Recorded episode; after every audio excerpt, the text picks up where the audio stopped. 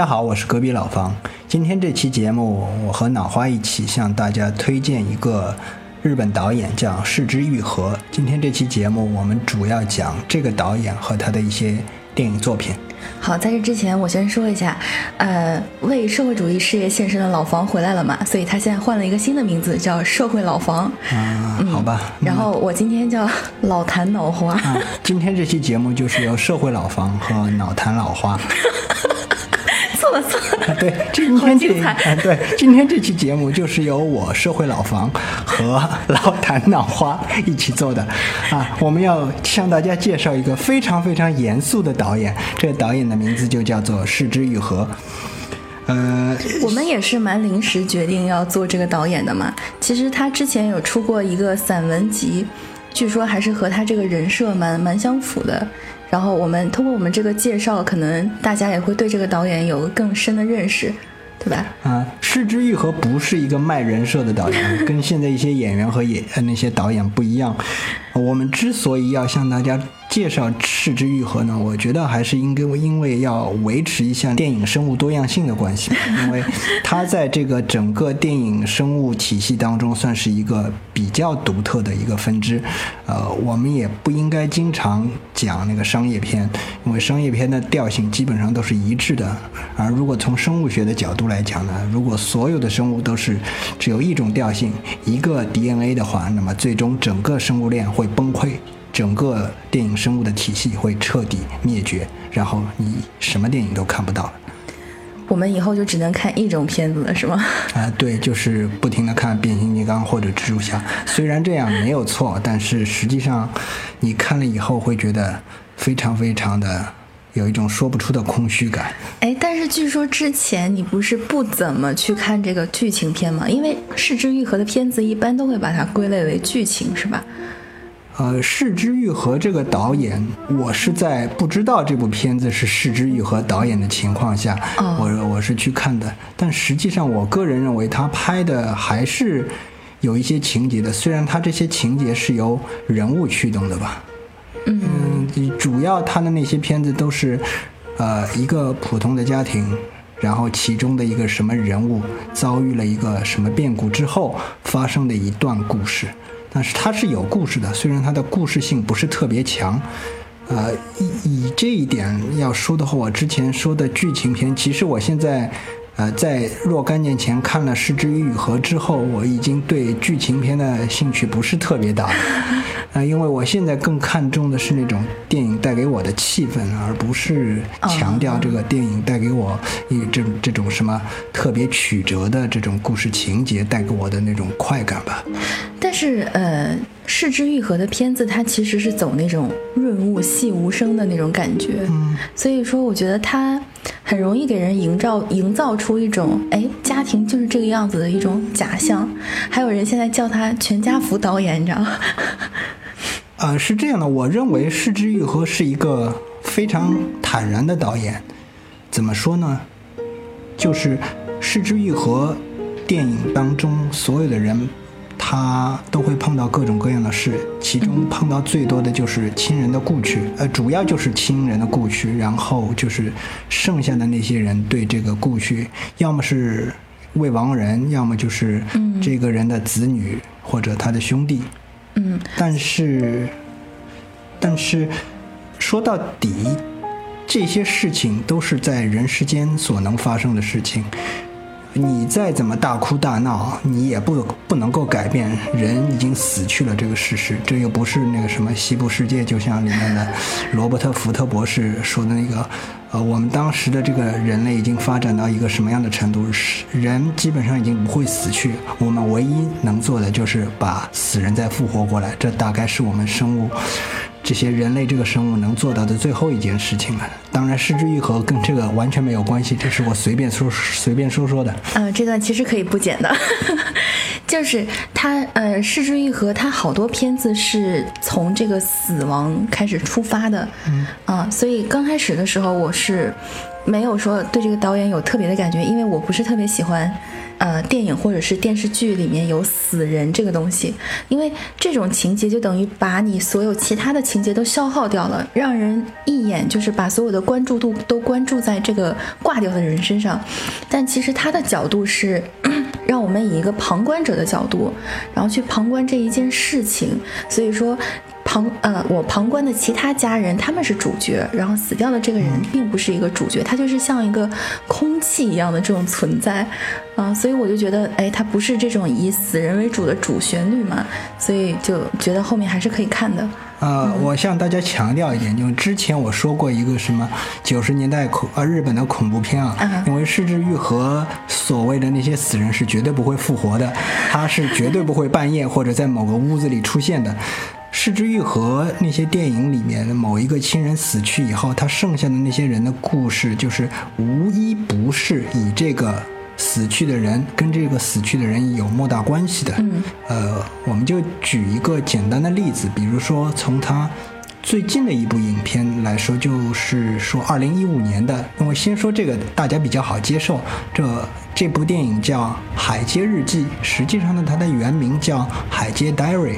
像这部电影其实是改编自一本漫画。嗯，日之愈合他本身是一个原创性比较强的导演，他的大部分作品，呃，都是要么是自己写剧本，要么就是找那个。剧本家写剧本的，暂时略去不谈。就是他在看到这本《海街日记》的啊，《海街 Diary》或者《海街日记》的漫画之后，他就一下子就是停不下来了，就是根本就停不下来了。然后他说：“不行，这个片子我一定要拍出来，不然的话就会给其他导演给抢走了。”然后他这个故事呢，就是讲的一个。特别的一个家庭，这个家庭呢，就是哎，你不应该先从演员开始讲吗？这么吸引人的东西，你要就这样跳掉吗？好吧，好吧，好吧，好，我先开始讲演员。对啊，嗯，我先开始介绍一个，这这是由四个美女一起演的。对啊，这这里面没有老阿姨吧？好像，哦，嗯，有两个，有两个。你不要这样，你你你你这样，你你后面就没有办法出现了，你永远就进小黑屋了。你说，你告诉我，林濑瑶、长泽雅美。夏凡、广濑丝丝或者广濑铃，你觉得他们谁是老阿姨？你告诉我。有两个，有两个。你还要坚持吗？我再给你最后一次机会。有两 个，我告诉你，那里面有一个是演食堂阿姨的，还有是演他们妈妈的。他们演他们妈妈的好像是风吹纯，对吧？对。他演那个食堂老阿姨的那那个那个演员叫，哎呀，想不起来了，好像是。算了算了。啊，对，反正也是一个老阿姨，她是还有最后就是演他们那个姨姥姥的演员树木希林，她就是阿婆级的演员演员了。但你这个跟我们之前的老阿姨概念都不一样哎。但是我还是强调一下，这个片子里还是有老阿姨的，而且这两个老阿姨其实虽然出场不多，但是演的不错。嗯，而且他们也是算是比较扣题的，因为这个电影里面一共出现了三次葬礼跟死亡有关的场景。那第一部分就是开头，这个三个姐妹的爸爸死了，啊，然后他们去到了这个葬礼的现场，才看到了这个最小的妹妹，嗯，广濑丝丝扮演的，嗯，然后在他们要离开的时候，林濑遥吧突然问他一句说，哎，你要不要跟我们一起去镰仓生活？嗯嗯，然后所以他们一起到了镰仓，镰仓这个地方，我觉得。近从一四年到一六年，就不断的出现在各大的就是剧啊，然后还有电影里面，就真的是一个特别美的地方啊。然后所以这我觉得，这也对导演后面的运镜和他的这个构图。起到了很大的帮助，因为这个地方真的很适合。啊，我这就是《海街日记》，实际上是一部关于镰仓的大型广告啊，可以这样说。因为我们先讲这部电影，就是就像刚才脑花说的一样，这家人的父亲突然就挂了。然后这部电影的开开始的时候，我们是可以看到那个长泽雅美的修长的腿，然后还有她的腹肌隐约的腹肌，隐约的腹肌。呃，从这个开始，因为这件事情并不是作为一个像，如果放到我们国产剧就是哭天喊地的那个，不是，他们就是一开始在吃早饭的时候，就是随口就说到了，啊，我我们家那个老头死了，死在哪里？死在温泉的。其中他们当中那个老三排行老三的那个千家，也就是夏凡演那个，他说这个听上去有点像那种两个小时的特别侦探剧，什么温泉杀人事件什么的，他们就开始开这种玩笑了，然后就开始商量。啊，你今天能去吗？他说我不能去。那个他们的大姐林濑瑶演的大姐，她说我不能去，因为我要上夜班。嗯，你们先去吧，我随后就到什么的。也就是说，就这样一个很普通的开场，都没有把这件事当成一个特别重要的事。只唯一重要的就是他们在那里，他们三个人非常意外的看到了他们的最小的那个妹妹，跟他们有一点点血缘关系的那个妹妹来接他们，然后整个过程当中。这个妹妹就像导游一样的陪在他们身边，然后连结束的时候就跟他们说：“呃，我们这里有一个地方，我觉得你们可以去一下。”然后他们三个人就爬到那个山坡上去，啊，山坡上以后就是看一起看了看风景，然后他们的大姐就是最大的那个林濑瑶，林林濑瑶，他就对那个广濑广濑丝丝说：“说你要不跟我们一起过吧，因为。”这里有一个什么问题呢？就是他们这个爸爸呢，看上去呢，也算是个渣男吧。就是假设我们你从头到尾看完以后，你就会发现，这个他们这个爸爸其实是，如果你一定要下道德判断的话，那么他就是一个渣男。他是抛弃了他们的母亲，就是这三姐妹的母亲，然后去和一个其他女人跑了，就是广濑丝丝他妈。然后在广濑丝丝他妈，也就是他那个第二任妻子。过世之后，他又和第三个女人结婚了。我们在葬葬礼上看到的，还看到他的那个现任妻子。他现任妻子和他结婚的时候呢，又带了一个拖油瓶，就是一个一个小儿子。对，而且整个场景其实当时那个场景可以说是非常的尴尬一个场景。他那个现任妻子呢，和他的叔叔一起来到现场，但问题是这个现任这个妻子好像是，呃，说要不你在。葬礼上说两句吧，他说我不讲，我胆子没那么大。然后他说，要不你思思你来讲。有趣的是，这个这个这这小这个小朋友，他演员叫广濑思思，他在这个里面他演一个角色也叫思思，嗯。这倒蛮省力的，好像这是失之失之愈合的一个通病。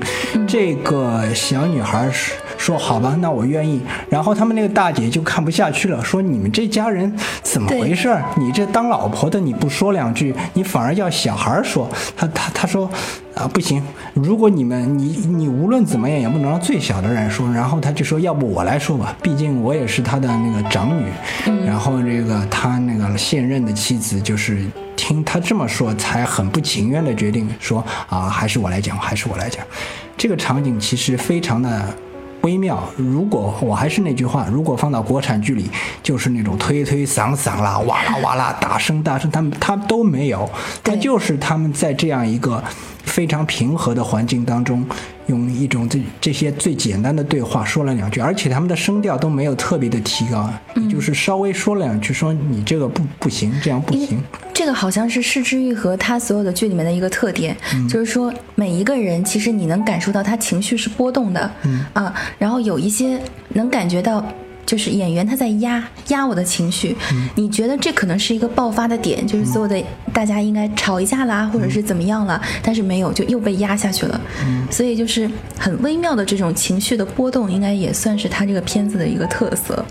他的这个特色就是日本电影或者其他日本导演经常也出现的一个特点呢，就是特别的克制，对情感上的克制，呃。我觉得这其实是本来应该是东方电影的一个特点，就是情感克制。嗯，其实我们平时在说话做事的时候，应该是不可能像他们那样，就是我们或者看惯了那种戏剧化场景一样大声说话，或者呃对一件事情做一些很夸张的表达，哪怕人死了也是一样。因为我记得我小时候那个我外公。去世的时候，嗯，是我们一开始就是也是一个去世的场景。就是我小时候，呃，那个时候我和鲍师傅，呃，一起到那个去医院去看我外公，嗯，然后到了医院以后，当时我舅舅、我妈妈他们听听到一个消息，就是说我外公过世了，啊，然后我当时没什么感觉的，其实，那种感觉要到很后面、很后面才释放出来。当时所有的人也只是。说了这样一个事情，然后也并我也没有看到什么特别夸张的场景，比如说有个人当场就哭了，大家只是就是脸上有点木木的，就是没什么表情。对，因为毕竟其实真正经历这些人会发现，就是你后面其实有很多事情要做的，你有很多事情要安排的，嗯啊，你是停不下来，你没有这个停下来的空隙去说我怎么样去要释放我现在的这种情绪。嗯觉得有想到的，除非是那种比如说。葬礼都结束了，大家都忙完了，或者是你头七烧完了，或者是什么的时候，你静下来再想，其实心里面的这个感受会比人过世当下的这个感受要重很多。嗯嗯嗯，也就是之后的那些场面，在这部电影里也并没有很多的显现。对，因为后面主要就是在讲。广濑丝丝这个角色和这个原生的这个三姐妹在一起生活的事情嘛，嗯，因为我记得当时就是看了那个采访，好像是说失之愈合说特别喜欢广濑丝丝这种稍微有一点独特，然后但是眼神中稍微有点倔强，但又不是就是一种很特殊的一种气质，嗯，啊，就觉得她特别适合这个剧，因为她是没有给她特别多的剧本啊、台词什么的，她是要现场去发挥的。他就是看着三个姐姐们怎么去做事情，然后在旁边的那个眼神就是，哎，我又想融入，但是我又不知道怎么去融入，我又不能说显得我很主动，好像哎很贴近你们或者怎样，他这个度拿捏的还是蛮好的。嗯，其实像广濑丝丝演的这个角色，就像嗯刚才脑花说的那样，他有时候想开口说两句，但是又不知道怎么说。嗯，其实是因为她是这个后妈生的女儿，对，她后面。跟她一个还不到男朋友那个程度的一个男同学这么说的，他说：“我担心一说出来，别人就因为我说的话而受到伤害，啊，所以我就不开口比较好。”但实际上到最后，这部电影最后还是有一点释放的，还是有一点释放。不过你刚刚说那个广濑丝丝的这种倔强的眼神，这倒是让我想起了他。失之愈合的成名作《无人知晓的夏日清晨》，他对那个这部片子的男主的评价也是有这样类似于广濑丝丝，有一个坚定眼神，同时有他的表演又非常令人心碎。这个男演员叫柳乐优弥，毕竟是最年轻的戛纳影帝。嗯，要不脑花你先说一下，跟大家介绍一下这部电影。所以，所以前面那些美女都没有讲完，我们就算了吗？啊，这个可以接下去再讲。好的，这部。这部电影我最开始注意到是因为演妈妈的那个人，嗯啊，无人知晓。首先我先说一下，这个剧讲的就是说一个很不负责任、很不负责任，然后到处结婚，然后跟男人生孩子的一个母亲，最后抛弃了她四个孩子，把他们就是单独扔在一个公寓里面，然后自己就去追求自己的幸福了，啊，然后再讲，主要是讲这几个小孩子的故事，嗯嗯。这听上去好像是一个非常悲惨的故事，但实际上你在开头你体会不到这一点，就是你甚至都看不到这到底是怎么回事。它只是在开头的那一部分，你会隐隐约约感到有一点不太对劲，就是他这个妈妈好像流了一滴眼泪，然后实际上在这之后，他就把这啊，他就把这几个小孩子全部都抛弃了。嗯，他当时去借这个房子的时候，呃。跟房东说，现在只有我和我儿子，对吧？然后呢，我在我白天工作比较忙，然后我丈夫在海外，所以只有我们两个人，你就把房子借给我们吧。然后呢，结果他们两个人不是一人提了两个大箱子嘛？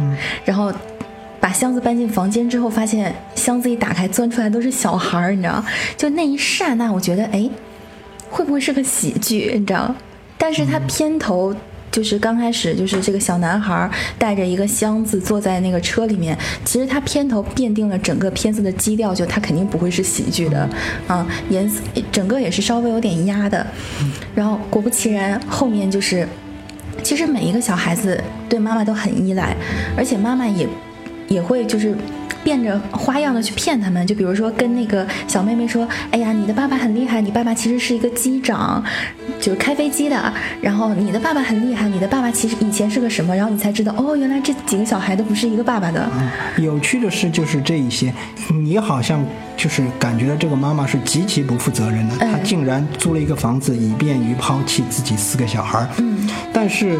整部电影里里面，你除了这个抛弃这个行为本身之外，你看不到任何一个这这个妈妈有虐待这个孩子这种的画面一点都没有。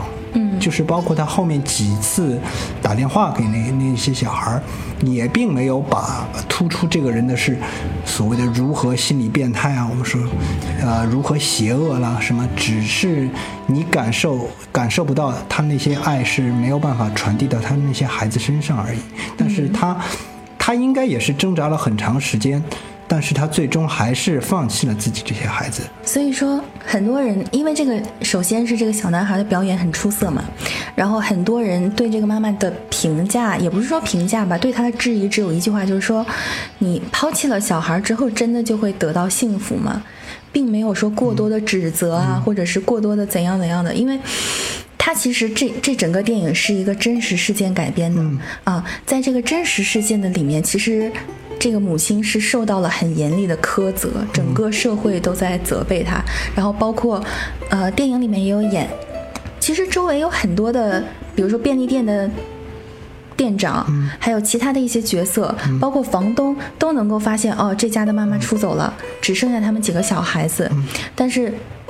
都不愿意去插手管这个事情，房东宁愿说：“哎，我知道你欠我房租啊，算了，这个事情是吧？”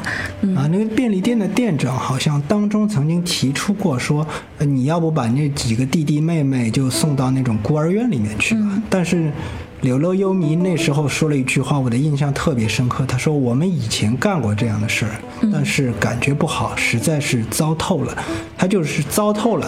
他就用这一个三个字代表了以前所有的经历，就是天知道前面发生过什么事情，反正就是他那小小男孩很斩钉截铁的说不能这样做，我哪怕就是我自己一个人带这些孩子，我也要把他带到底，我也不要去孤儿院，因为前面那些经历他虽然没有说，因为这个《失之愈合》那些电影里这样的部分很多很多，嗯。啊，就是欲言又止，他就不点出之前发生的一些故事。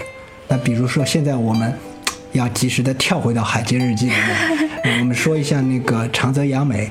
长泽雅美也是，她在这里面一个情节就是，在一开始你们可以看到她的腹肌那会儿，她好像是和一个样貌特别英俊的一个男孩子待在一起。这个男孩子貌似年纪还比她小。对。他给那个男孩一点钱什么的，说是你有空了再还我，好像是。嗯。然后有一天，因为呃长泽雅美是在。银行里做那个客服的，好像是，然后就就是她那个男朋友兮兮的人物，就是带着一堆钱，说是要销账户，然后她正好就跑到她在上班的那个银行里去了，也正好在她的位置上把这个钱这个户头给销掉了，销掉了以后，嗯，她随随即就只是打了一个电话说。你那些钱我都借给，好像是还给高利贷什么的了。然后就是你还是以后再找一个这样靠谱的靠谱的人比较好吧。嗯。然后他就他就没有再更多的内容去表现他这一段事情了，就这一点点就足以刻画他的那个性格当中的一些有趣的部分了。嗯，然后包括。这个大姐，她是一个看起来就是活着很正经的一个人，因为她是要肩负起之前是肩负起照顾妹妹们的这种责任嘛。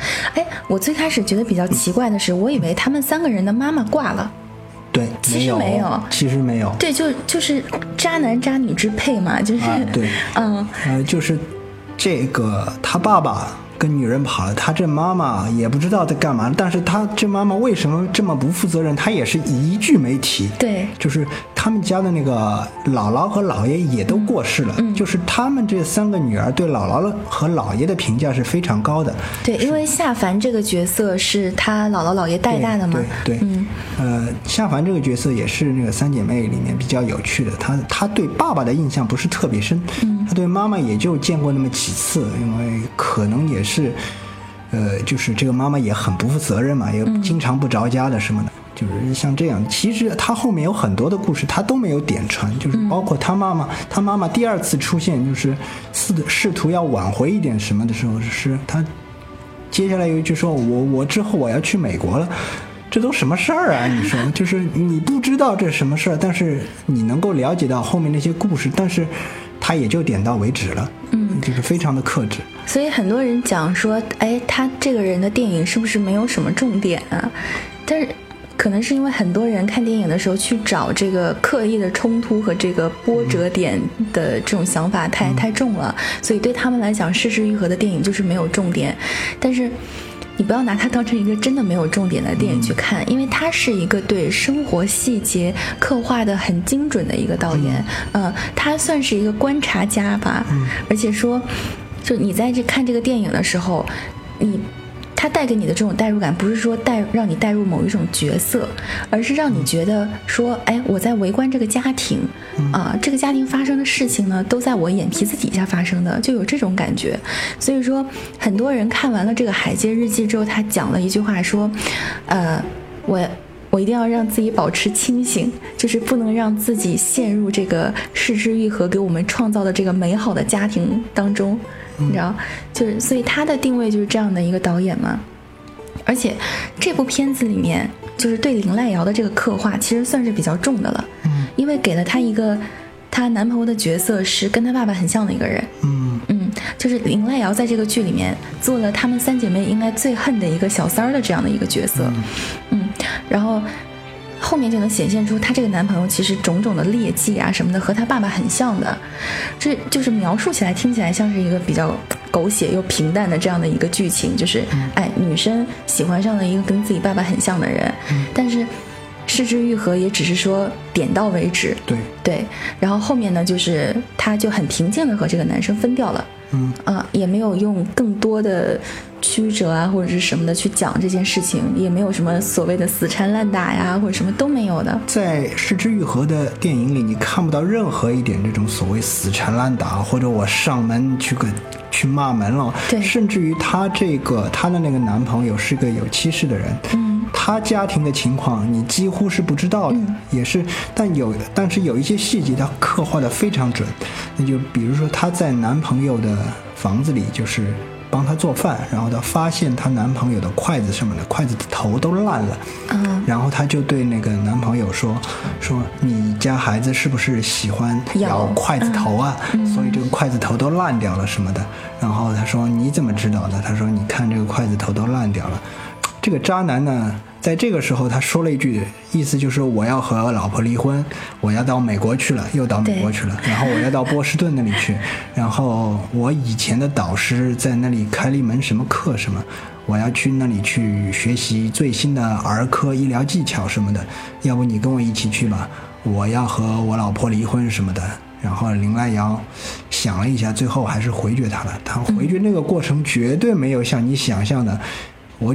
举一个不恰当的例子，就像我们现在看的那《欢乐颂》里面这些情节，一概没有。对，因为我们已经习惯，就是如果我们看这些剧，戏剧冲突，对吧？就是因为所有的编剧啊，或者什么现在的这种娱乐产业，中国的娱乐产业的这个流水线，他对编剧和导演这种要求好像都不高的，你知道，就东西都不考究的，所以说他没有办法展现给你细节。那我只能是说，哎。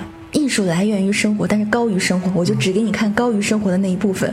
但是你源于生活的这边都没有做好，你怎么可能把这个高度拉起来？不可能呢。应该说，视之愈合的东西，就像你刚说的，也很虚假。为什么呢？因为不可能都是像这样去坦然的去面对这些事实的。这是。不是所有人都能做到的，但是它的就像你说的，它源于生活的那部分其实是非常精准的。我们之所我之所以刚刚要跳，现在我要跳回到，呃，无人知晓了。我为什么我们为什么要把这两部影片拿过来进行横向比较呢？就是因为实际上这两部影片当中的那那些，呃，作为子女的那那两个家庭，都是被他们的父母遗弃的。对。但只不过《海街日记》里你看的稍微清新一些，因为多亏了他们的，实际上多亏了林兰瑶他们那个大姐，还有拼命的她也是一个人带两个妹妹，然后她看到自己最小的那个妹妹好像在那个原生的她自己原生那个家庭里，就是她她的那个后母应该是以后也不会好好带带她的那个情况下。对。因为林濑瑶不是也问他了吗？说爸爸到最后是不是你照顾的？然后广濑丝丝就点了点头。对，就是说明这就是细节。哎，对他就是说林濑瑶知道自己，啊，你从小可能会失去一些本来你成长中有的东西，然后去照顾其他的人，这种这种感受吧，就觉得哎，我不希望自己的小妹妹也遇到同样的境遇。对，嗯，所以我我推荐。大家不要听我们这里零散的片段 去说一些这些歪七扭八的，就是这些都是一些碎片化的东西。呃，你如果单一的看某一个部分，你是得不出结论的。就是呃，还是推荐大家去看一下这个《海街海街日记》。对，呃，不仅有美女可以看，也有老阿姨可以看，而且我可以跟大家说一下的，就是这几个老阿姨气场都非常强，这几个美女也确实非常好看。这几个老阿姨和我口里的老阿姨是不一样的，对，货真价实的老阿姨，对他们真的是货真价实的老阿姨。还有这个《海街日记》呢，有大量的吃饭场景，哎，对，这就是我刚刚想讲的，可以看一下美食。那么，因为我特别想讲它这个梅子酒，嗯。啊，而且我看这个电影的时候特别巧，就是我我在。淘宝上买了好多梅子，当然我最后没有做成，这是后话了。但是我看他们弄这个，他们这个梅子还是自己家庭院里种的那个梅子对对对，而且这是三个姐妹外婆的一个传统嘛。然后思思这个角色，她作为一个后来的人，然后她也愿意努力去维持这个这个传统。他上来就狂喝，然后整个人都喝的醉的不省人事了。然后他那个大姐又吐槽说。你你看，我们这个小妹妹醉酒的时候，跟你长泽雅美也是一副样，一副德行的。对，然后后面的时候，这部剧里面还出现了那个吐司，吐司上面都是是鱼生还是虾？我有点想好像是沙丁鱼。沙丁鱼是吧？嗯。然后对于广濑丝丝来说，这个就是有一点爸爸的味道的那种感觉，就是能看出来他爸爸这么渣的一个人，其实还是有温柔的一面的啊，对这个小女儿还是有温柔的一面的。所以说。就是这部剧里面也有很多，好像我记得还有其他的吃的，但是现在想不起来了。呃，梅子酒，还有那个咖喱饭，鱼糕咖喱饭，那个这个是千呃千家，也就是呃夏凡演的那个角色，他说。这菜呢，我对父母的印象不是那么深。这道菜是我姥姥教给我做的，虽然做的不是特别好，但是我还是有空的时候想经常做一做。然后他就把做了这道菜给他们最小的妹妹吃，然后最小的妹妹就是说啊，这道菜的味道其实不错。呃，也就是反过来也是《失之愈合》，包括其他所有的电影，它有大量的这种日常生活当中的这种。场景，比如说吃饭，步履不停。我们我们终于可以讲下一个电影了。步履不停，它开篇我记得就是在讲菜嘛，就是在在削那个萝卜什么的。然后这个妈妈，这个妈妈特别爱唠叨，就是一直在说：“哎呀，萝卜很厉害的，又可以烤，又可以蒸，又可以怎样怎样的。”而且演这个演大女儿的这个人是那个《无人知晓》里面抛弃小孩的妈妈，对，对，她。他这个演员名字很奇怪，叫 You Y O U 这个 You，他原来的就是整个的名字现在已经不出现了，就完整的名字就只出现一个 You，而且这个人屌到他声音太有特色了，沙哑的太有特色了，一听到他声音就知道是这个人，然后也能想象到他万年不变的这个发型，你知道对，嗯，这个演员其实。她应该也算是个老阿姨了，对，是属于比较漂亮的那种老阿姨。嗯，好，我们接下来就直接开始说那个步履不停吧。嗯，他刚开始就是阿不宽这个角色，阿不宽这个人，阿不宽本宽就多次出现在了《失之愈合》的电影里。那在这个步履不停里面，他就讲一个无业，他演一个无业游民嘛。然后他们是因为他哥哥的忌日，所以要回老家。然后他的姐姐 U 也在家。哎，他姐姐演的那个角色，你有印象吗？我，印象已经不深了。简单来说，就是其实步履不停也是一个，就像我们刚才说的是没发生什么故事的一个一段一段一段事情吧。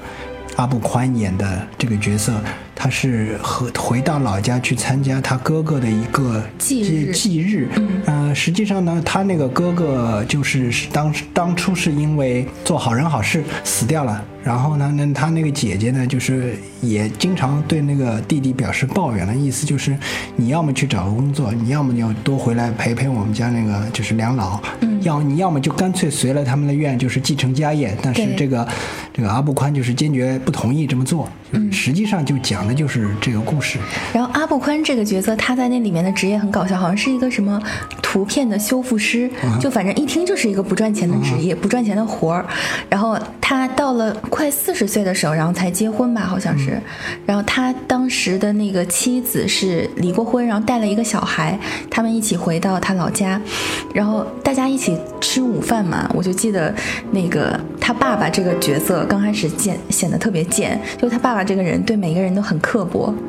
啊，就只认为自己的那个职业意义很重大，然后对其他的职业都很轻视的。啊，主要就是因为没有人继承他的家业，他所以才刻意这么说，或者说那就是他积攒多年的怨气，以这种方式来发泄到每个人的身上。嗯实际上，这部电影是他的这个真正的主角是他们他们的妈妈，对对对呃是树木希林嗯演的这个角色。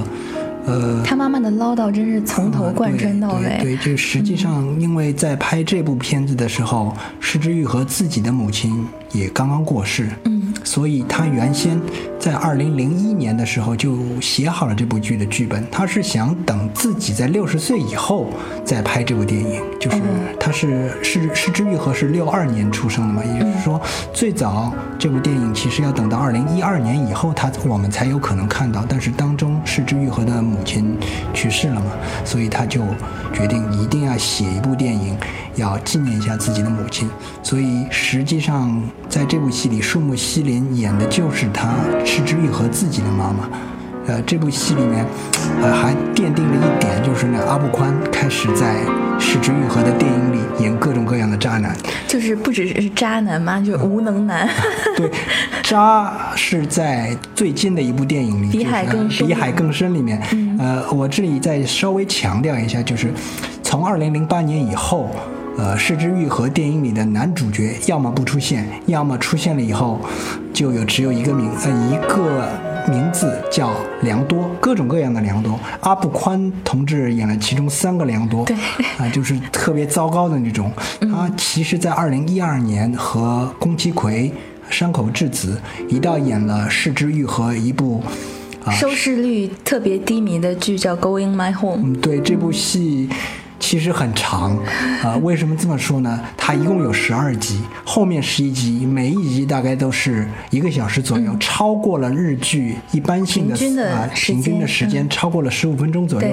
第一集更是长达一百零八分钟，也就是说，整部剧你看下来，你会觉得好长好长啊，怎么那么长？因为我刚看到第一集的时候，我以为它是一个 SP，就是那个哆啦 A Special 的那个，对，就像就是《海街日记》嗯。开头那三姐妹吐槽她父亲在工作的温泉里去世了，说说的那种 SP，对对对说什么温泉杀人事件里，就是，呃，你看完了第一集，以为这这片完了没有，后面还有，而且每一集都很长，而且每一集都没有重点的。啊，对，所以这一集这部电视剧当时的收视率真的是凄惨无比，也也也就是证明了，实际上石之愈合用拍电影的这种节奏来拍电视剧还是没人看的，确实是看而的人很且我觉得制。，而且我觉得制作团队应该也比较气愤，就是因为他们没有办法去剪出来任何的片段去做预告片，你知道吗？嗯 就觉得你看了预告片之后都不知道，都都没有想看的欲望的。啊，只能统一的说，你剪一点片段给大家看看，仅此而已了。对也就是说，你整部剧用一套预告片就可以了，因为后面的情节和前面其实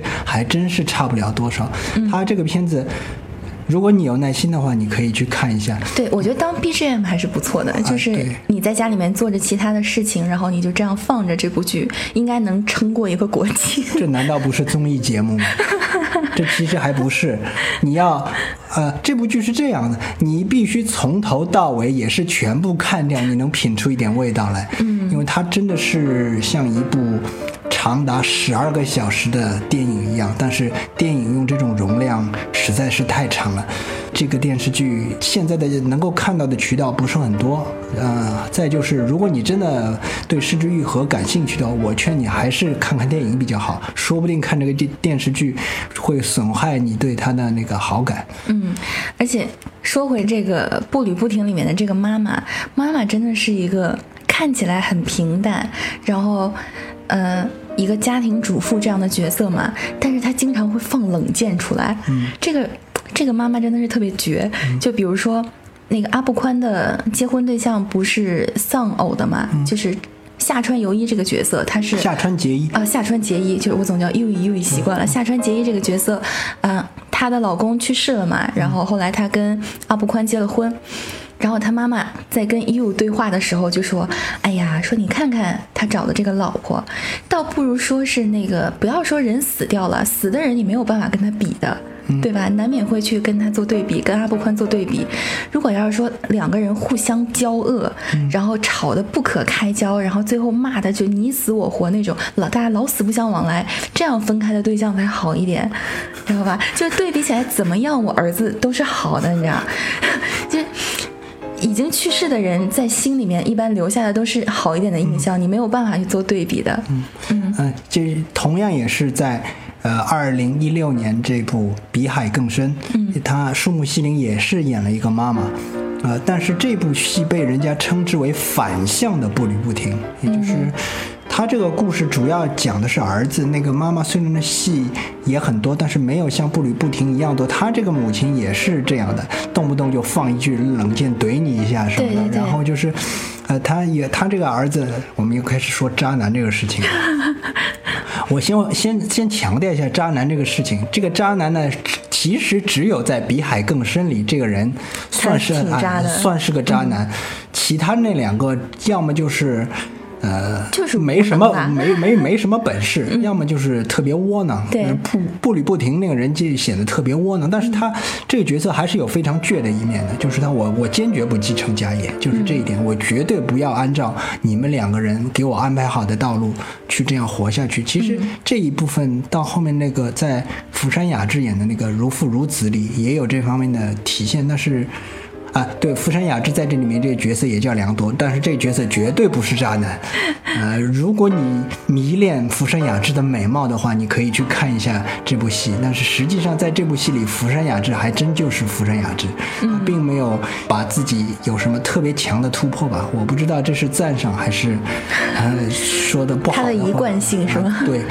福山雅治其实并没有很好的融入到失之愈合的这个团体当中去，他的他的个人性还是非常的强。对，但是而且在失之愈合下一部剧就是第三次杀人里面，可能也看不到福山雅治特别的表演，因为这又是一个跟失之愈合以前不太一样的一个题材的电影嘛。嗯。这里面有一个新加入他们这个团体的人物，叫伊佐广司，他也是个日本的老戏骨了。对，有人就跟那个石之愈合说：“你为什么每次都老用那些演员？好像树木希林是每一次都会出现，还有广濑丝丝最近好像也经常出现。第三次杀人也有他。对，他的意思就是说呢。”呃，用吃的东西来做一个比喻吧，就是他自己说的那样。他说：“我如果做的是火锅的话，那么所有的底料每次应该都是差不多的。嗯，我就是在那个火锅上面的某些菜式上，我会做一些变化。对我自己来说，也不能整天做同样的什么全家福火锅吧。对，而且这个这一部第三次的杀人是带有一定悬疑色彩的法庭戏。”跟《世之愈合》之前的所有电影都不一样，对，这应该是他自己做的，应该说他迈的最大的一步吧。他终于开始跳出全家福的那个那个圈子了。嗯，就像但我我们今天还是没有机会讲到那个的，我们今天还是一直在讲全家福。哦，我们没有办法看到这部电影。对，其实他之前有一部很不一样的电影，就是他和。韩国演员裴斗娜演的叫《空气人偶》，嗯，这部电这部电影其实是改也是改编一部漫画，而且我当时看到这部电影的时候，我感觉有一种非常奇怪的感觉，我我是不是？出于我这样一个心理阴暗的男人，以为这是一部 A V 电影，说的是一个充气娃娃突然变活了这样的一个故事。啊，好，你介绍到这儿就好了，这样就给大家留一些幻想，一个充气娃娃突然活了啊，对，很精彩。啊，对，但你看了以后，估计是，哎呀，会把你拉黑吧？哎呀，就是发出这样的一声感叹吧。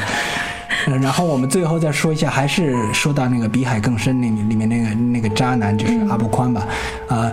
我们刚才说到的是他和福山福山雅治，呃，实际上就是阿布宽倒是在所有世之愈合的戏里面，那是很好的融入到世之愈合这种所谓的淡出鸟来的这个氛围当中，尤其是在比海更深开头的那些部分，就是他这男的就是从一个地铁里跑出来。扒了几口饭，然后好像没吃饱似的，然后就跑到他那个树木希林他妈妈的家里去，开始翻箱倒柜的翻他妈妈的东西，看他那个死去的父亲有没有什么东西给他剩下。然后呢，干脆就是在那个他们家放了一个纪念他父亲的类似祭坛，上面还放了一块白米糕这样的东西。哦然后他因为肚子饿了嘛呢，一一手就抄起那个白米糕，就开始。大吃大吃起来，然后吃的满脸都是白乎乎的粉什么的，还动不动还当中打电话跟人家买马票一样的什么的。呃，我之所以这么强调你们去看这样的阿布宽演的《失之愈合》呢，是因为不管在其他电影里怎么样，阿布宽都是以以一个高大伟岸那种。啊，三观很正、伟光正的这种形象以示人的，但是他在《失之愈合》的电电影里，真的是一部比一部窝囊，而且这种窝囊还不违和。嗯，而且呢，就是因为他那个身材高大、特别壮嘛，所以这个他演的这个男人既没有什么本事，又是又又特别的渣，还还经常就是，尤其是在《比海更深》里面，他演了一个什么角色呢？以前写过一本小说，得了一个什么小小的奖。然后呢，就开始不务正业，自命不凡啊，对，开始对他他开始就是干着一件在中国明显违法的工作，就是尾行。说起来好听点儿是什么？侦探私人侦探，实际上就是个尾行男，尾行男人、尾行女人、尾行中学生、尾行小孩儿。经常干这种事情，还动不动拿一张照片出去，贱兮兮的去威胁别人，说怎么样？你现在没法解释了吧？这个要不然把钱付给我，我再去跟踪另外一个人，嗯、让你让你也抓到点把柄，好让你去要挟他什么的。嗯然后其实他跟踪的其中有一个说说的是出轨的一个妻子吧，然后他出轨的妻子就是看到阿布康拍下的他在外面跟其他人去情人旅馆的那种照片之后，突然冒出来一句说：“我的人生怎么会变成现在这样的？” 然后好像是让他有所感悟了。他回到自己的所谓工作室以后，就是抽出一个便签，就把自这句话写在了那个便签上，然后再贴上去了。然后你会发现，他那个工作室里到处都是这样的便贴。今天听到一句话记下来，明天听到一句话记下来。但是今天听到这句话，他好像真的是有所感悟了。他以前记了很多很多的话，说是说这是为了我下一部小说积累素材什么的，实际上完全不是，写过也就写过了。他照样还是不停的去这里骗点钱，那里骗点钱，甚至于他父亲死去以后留下来那些东西拿去变卖，当铺里去变卖，然后。变卖倒数的钱呢，他又去赌马，然后赌自行车什么的，然后，然后他那个妻子呢，就是跟他早就跟他离婚了嘛，他赡养费还始终付不出来，还不停的要他妻子提醒说，你这个月还要付多少钱，你下个月还要付多少钱，不然我们这日子没法过了什么的，然后就演这样的一个角色，推荐大家去看一下哦。就是包括在这个不语不停里面，伊乌也在那个 diss 他，他们两个人不是去把那个饭桌从楼上抬下来嘛？然后阿布宽就说：“哎呦哎呦，就磕到头了，磕到头了。”然后那个，然后伊乌说：“说你长那么大一个大傻个子，怪谁喽？”然后还会说：“说我们两个吃的是一样的东西嘛？因为义乌长得很小，你知道吗？啊，对，就是呃这又说到那个。比海更深的开头，他们也是在讲吃饭的东西。那个舒木希林演的母亲在在做一锅什么咖喱饭，也不知道什么东西的时候，他的就是说这个魔芋丝要放一晚上，这样才入味，对吧？然后他他那个也是一个姐姐，也又怼了他一句，他说你那儿子今年都快五十了，是不是再要再放多放一点时间才能怼点味出来啊？比如说一说你这儿子到底是有多么的不堪，才才能让你这姐姐发出这。这样的感叹，因为他喜欢翻他母亲的东西嘛，然后干脆他姐姐又写了个字条，放在那个啊塞在那个抽屉里面，然后在他翻他母亲的东西想去变卖的时候，翻到一张这个字条，他姐姐说。啊，没什么东西可卖了，好像是这样一句吧，哈哈哈。下面就是像 o n e s a n 什么的，这对 对，好像有这样一个，好像是蛮贱的。然后我。对我印象特别深的就是我们一直在讲说他刻画这个母亲的这个角色嘛，前面的时候就很前面讲的。嗯 嗯、然后我对这个步履不停里面的这个妈妈印象最深的一句话就是，他这个儿子不是救人然后挂掉的吗？对。然后他每年忌日的时候，后面经常会邀请那个被救上来的那个小胖子过到家里面来。然后小胖子来的时候呢，那个妈妈树木心林她对他特别。照顾很周到，又给他拿电风扇啊，又怎样的？他把他看成了他自己的儿子，并没有，并没有，就是我当时一开始我是这样感觉，一开始是这样感觉的，然后就觉得连那个小孩子也这样说的，那小胖子也说说啊、呃，那我会带着纯平的份儿一起活下去的，嗯、然后呃。但是我觉得这一对老夫妇其实都挺毒舌的。然后他爸爸不就讲嘛，他爸爸说：“哎，一个广告公司小打工的，哎，心好疼啊。”说根本就不值得我儿子去救他这个人，你知道吗？你这么说，一大堆广告公司上班的人 顿时觉得自己无地自容，马上想去跳楼了，你知道吗？然后更那个什么，更绝望的是，像阿布宽这样的角色在里面说：“没关系的，你才二十五岁，你跟你的人生还还有很多可能性。”但是，哎，像我上班上到这样，就觉得没有可能性。我们可能会收进去鲍师傅笑爆笑的声音，资深的广告狗。作为一个资深的创意总监，他发出这样的笑声，实际上是轻蔑的表示自己的工作跟这些全都没有关系啊，因为他现在没有工作。哎，对，也是蛮棒的啊，就好羡慕。我好羡慕啊，他终于演了一个阿木宽才能演的角色。对啊，我们我我们要不要筹众筹一下？啊，不用不用，那么还是回到主题讲失之愈合吧。我们说了这么多，其实就是。想大家还是就是回到我们开开始的话题，就是向大家推荐一下《失之愈合》。嗯，你不要以为我们说了这么多，好像《失之愈合》就真的是一个什么艺术片的导演，其实不是，一点都不是。他拍的电影，从这个最类型角度讲，还是算是商业电影的，因为他始终都是在讲那个全家福的故事嘛，就是家庭的故事。除了那几个特别的。呃，像，呃，说到这一点，我要强调一句：，二零零六年他拍了一部古装片，这也也是他唯一拍的一部古装片。嗯，然后看了这个古装片的人，当时觉得自己受骗了。是为什么？因为这二零零四年的时候，他拍了《无人知晓》这部电影，在戛纳就是获了一个最佳男主角嘛。对。啊，在日本的国内评价，在国际评价也都很高，是吧？在日本国内票房很好。嗯。于是呢。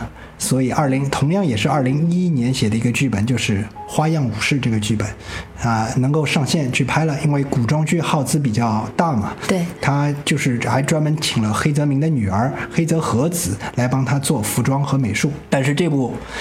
古装片看了，所有的人都不知道该作何感想了。里面这竟然有大量的所谓喜剧元素，也不能说喜剧元素，因为就是日本的一种相声，好像叫落语。落语。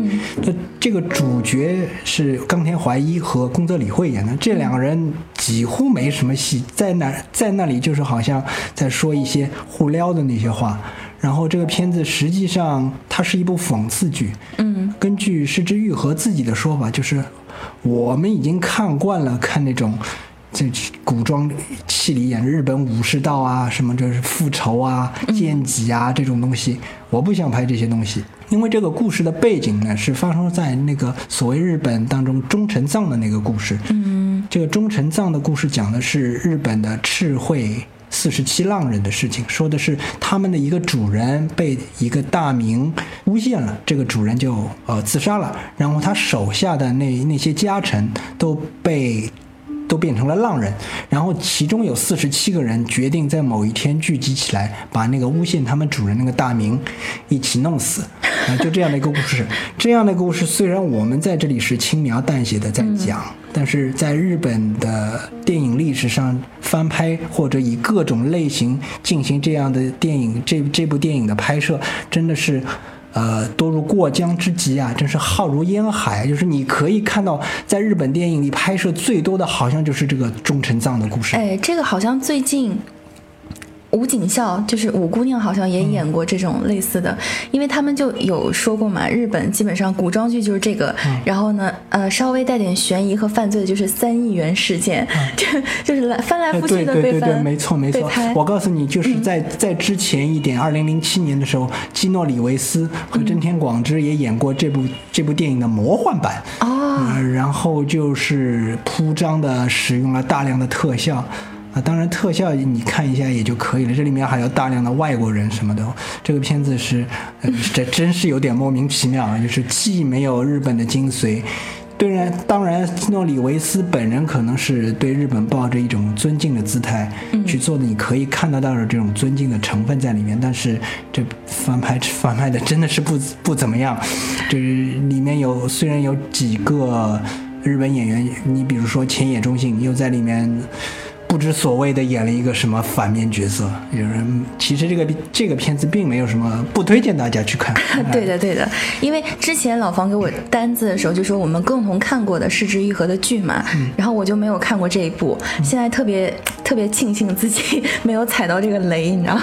呃，但这个《花样舞者》是这样的，就像他《失之愈合》自己说的，说拍四十七个忠臣，实际上从数量统计上来说，那个被诬陷的大明，他的家臣除了这四十七个人之外，还有二百五十个其他人。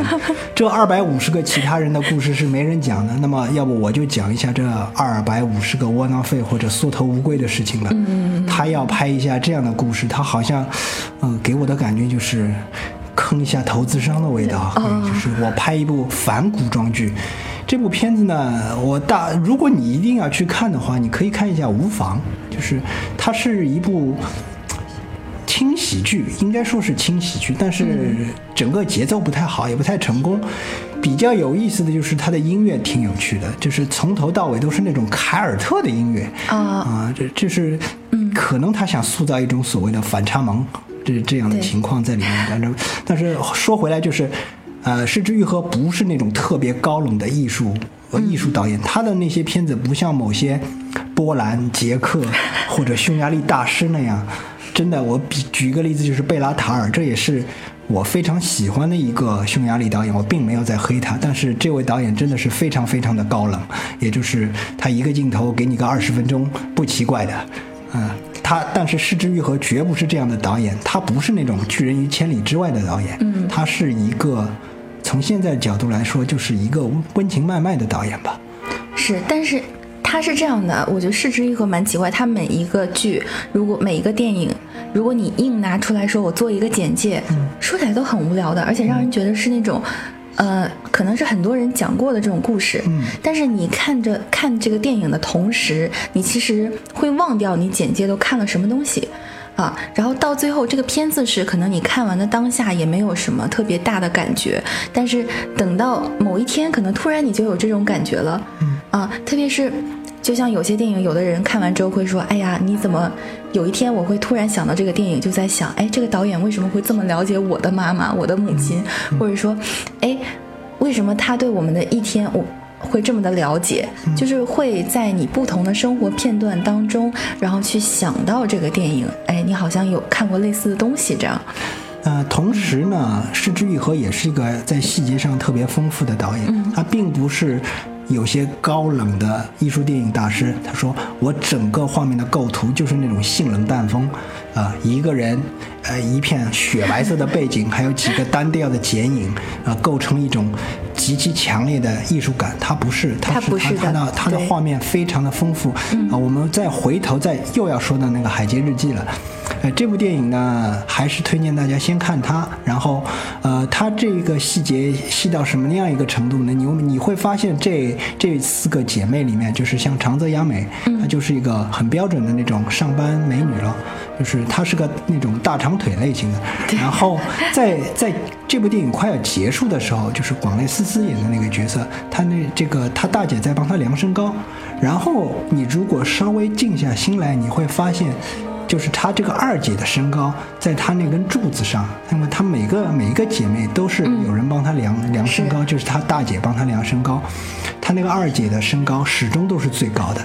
就是反面映衬了，他始终是个大长腿，是这样的。而且他那个画面，每一个每一帧画面里呢，他人物的背景，除了主要人物之外，他那个背景都非常的丰富啊。那个这个构图非常的温和，非常的丰富，非常的美。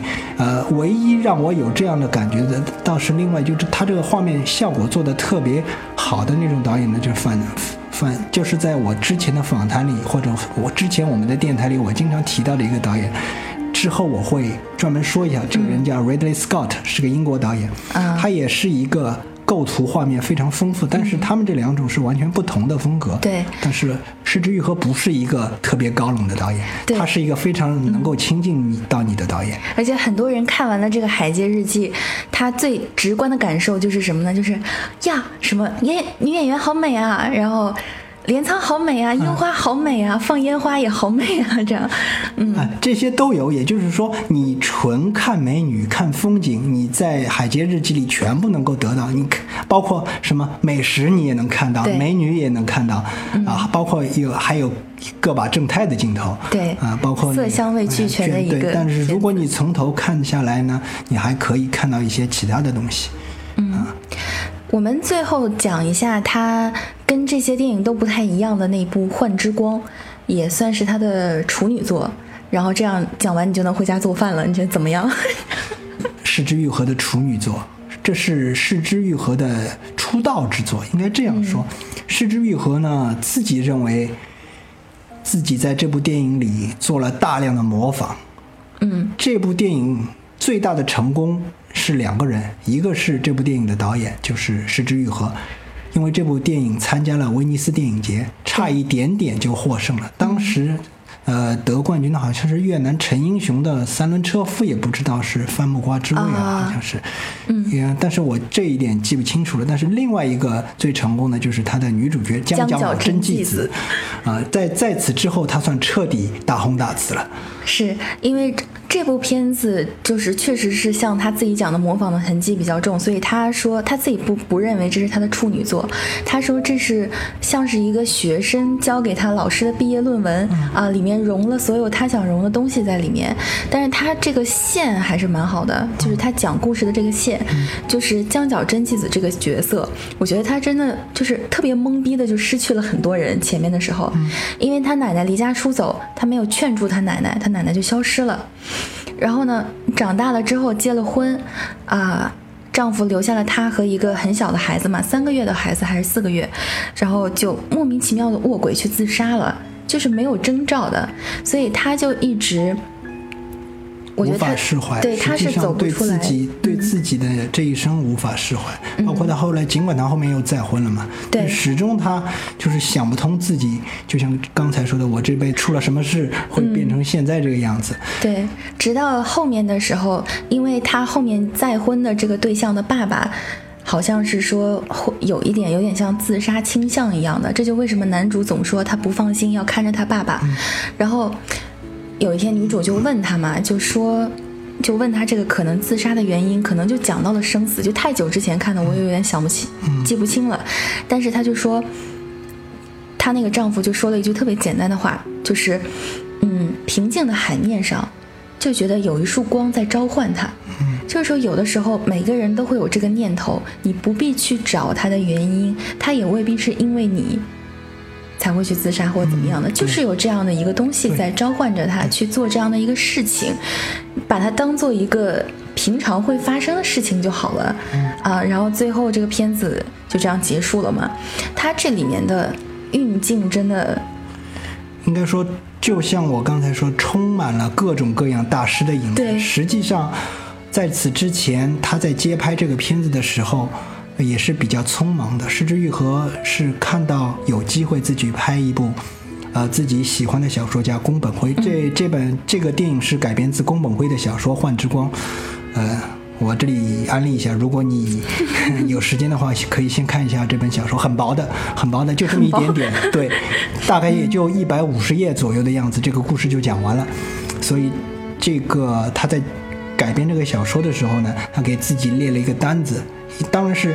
不是写在纸上，应该是心里列了一个单词。这个镜头我要用怎么怎么怎么怎怎么样的？对啊、镜头是非常的漂亮，就是，呃，在他那时候，失之愈合使用了大量的中远景或者是长镜头，但是在此之后，他用的没那么频繁了。对，特别是无人知晓的里面，基本都是拉的近景、对近镜头。甚至于那种、那种手持镜头也是很多的那那些镜头都是过曝的。嗯，这跟他早年的电视纪录片导演生涯是有关系的，因为嗯失之愈合最早是在日本电视台做那种各种各样的纪录片。他那个时候应该是做各种各样的类似于我们现在这种共话题的那种纪录片，嗯像他做过一个公共话题的纪录片叫。啊，名字我忘记了，反正讲的就是因为两个年纪大的人本来是享受着社会福利的，后来因为种种原因，这个福利被切断了嘛，所以这两个人就在这种情况下就默默的死去了。哇，对他就是做这种题材的，所以哦。这跟他那个无人知晓啊也是有一定联系的，包括他之后的，包括对待演员的态度上，也跟纪录片导纪录片那种导演的那种嗯特性有关吧。还有就是他特别喜欢的，或者说特别崇拜的台湾导演侯孝侯孝贤。侯孝贤，侯孝贤就是就是灌输给他，就撺掇他说，呃，演员这种东西嘛，你就是就是按照他自己的意图让他去表现什么的就可以了。呃，所以呢，他在很多的那个电影里，就是希望演员能够演出那种纪录片的那种姿态。所以，其实你看他的那个电影的时候，你的接受度不会很有隔膜，因为他们的表演就是偏向于自然。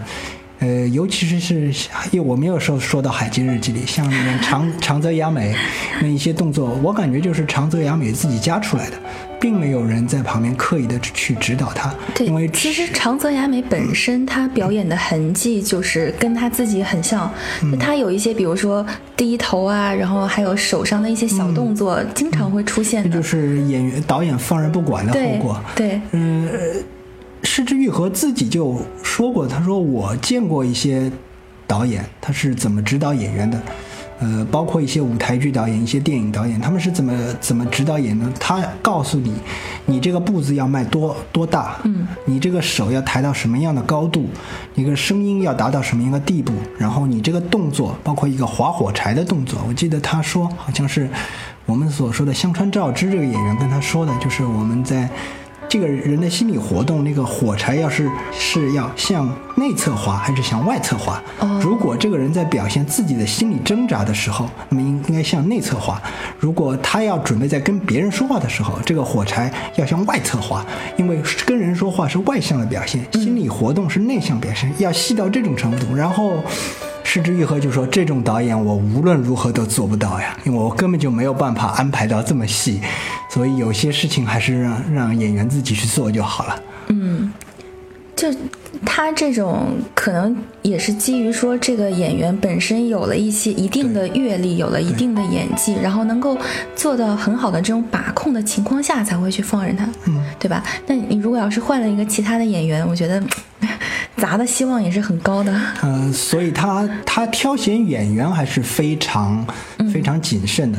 你比如说他最近的、配套的班底嗯对，啊，他用惯了就基本上不再换了。你比如说最近的，比比较说就是最近的那个伊索广司，就是第三次的杀人里。我很少听到导演这么说，就是他他说他被伊索广司先生的演技惊呆了。他说这个剧本是我自己写的，我对这个场景已经想象了无数次，但是易索先生演出来的让我感觉是自己第一次看到自己写的剧本一样。也就是说，其实像他这样的导演应该还是比较温和的吧？他像某些导演一样，一定要指指导你戏到什么样的程度，什么样的程度。但是基本上他选的演员还是比较靠谱的。嗯，哎呀，好累啊！那今天我们就讲到这里，脑花脑花老阿姨已经有点说不下去了。对，因为我今天老痰卡的特别严重，我就我昨天吃了阿奇霉素，然后 今天不停的在吃阿奇霉素，剂量似乎翻了一倍的样子。就是我可能是按照人的面积吃的吧，就就真的这个老坛真的，哎呀，好好难弄啊！所以我要应景的咳两声，好吧？那么今天我们的这个节目就是介绍《失之愈合》，那不要再听我们说下去了，因为已经没什么内容了，大家还去还是去找《失之愈合》的电影过来看吧。我们今天好，谢谢大家，再见。啊，再见再见。